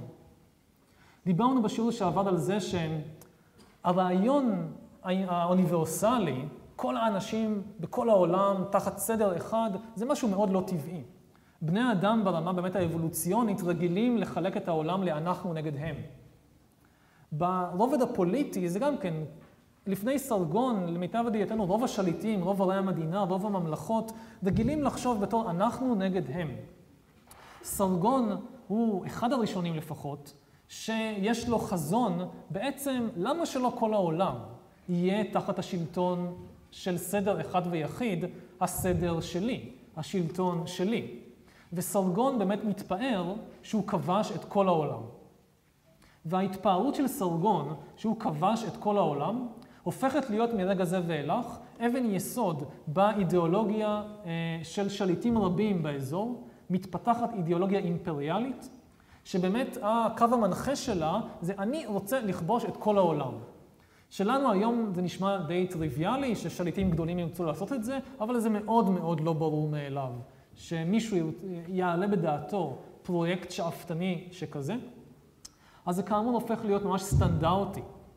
כל מיני מלכים אשוריים ובבלים מתפארים בזה שהם כובשים את כל העולם. הצעד הקריטי הגדול הבא נעשה על ידי הפרסים. כלומר, יש באמת דורות של שליטים אימפריאליים שבאמת אומרים, אני אכבוש את כל העולם, ואז הצעד אולי החשוב ביותר, המכריע, בהתגבשות של האידיאולוגיה האימפריאלית שתתפשט בעולם מכאן ואילך, נעשה על ידי המלכים הפרסים, כורש ויורשיו. קודמיהם, נניח השליטים של האימפריה האשורית, התיימרו לכבוש את כל העולם, אבל לעשות את זה לטובת אשור. התפיסה הייתה, אני מלך אשור, אכבוש את כל העולם בשביל האשורים.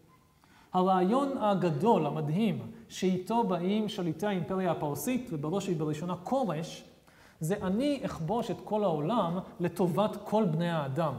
הם מפסיקים לראות את עצמם בתור מלכי פרס, בתור מלכי עם מסוים, אזור מסוים שכובשים עוד ועוד, ומתחילים לחשוב על עצמם בתור המלך של כולם, של כל בני האדם. ופה באמת מופיעה האידיאולוגיה, אחד המוטיבים המרכזיים של האידיאולוגיה האימפריאלית, מכורש ועד ברק אובמה, שזה אנחנו כובשים אתכם לטובתכם.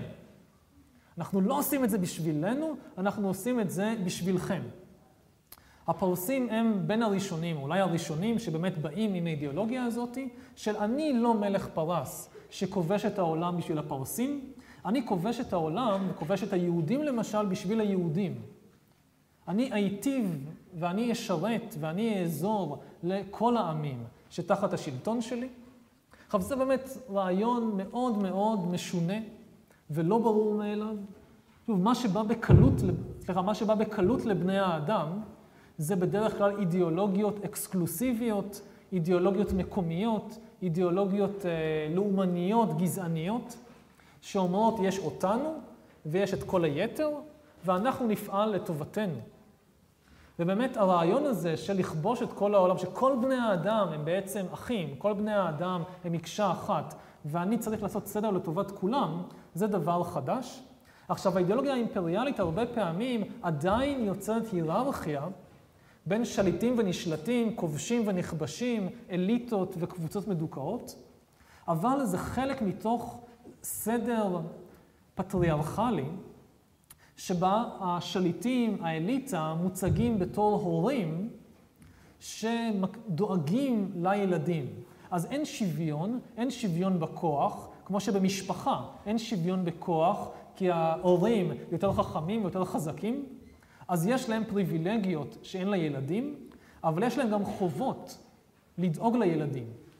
אז באותו אופן גם הרבה מהאימפריות הן לא שוויוניות, אבל הן כן מכירות באחדות הפוטנציאלית של כל העולם וכל המין האנושי, ומספרות איזשהו סיפור משפחתי פטריארכלי כזה, של אנחנו הפרסים, או אנחנו הרומאים, או אנחנו הסינים, או אנחנו האמריקאים, אנחנו ההורים, אנחנו מבינים יותר טוב מכם, אנחנו נכבוש אתכם ונשלוט בכם ונדאג לכם ונשפר את המצב שלכם. אז אנחנו נעצור בנקודה הזאת ונתחיל את השאלות, אתם יכולים לשמור לשיעור הבא או לבוא עכשיו ולשאול, ונתחיל מכאן בשיעור הבא.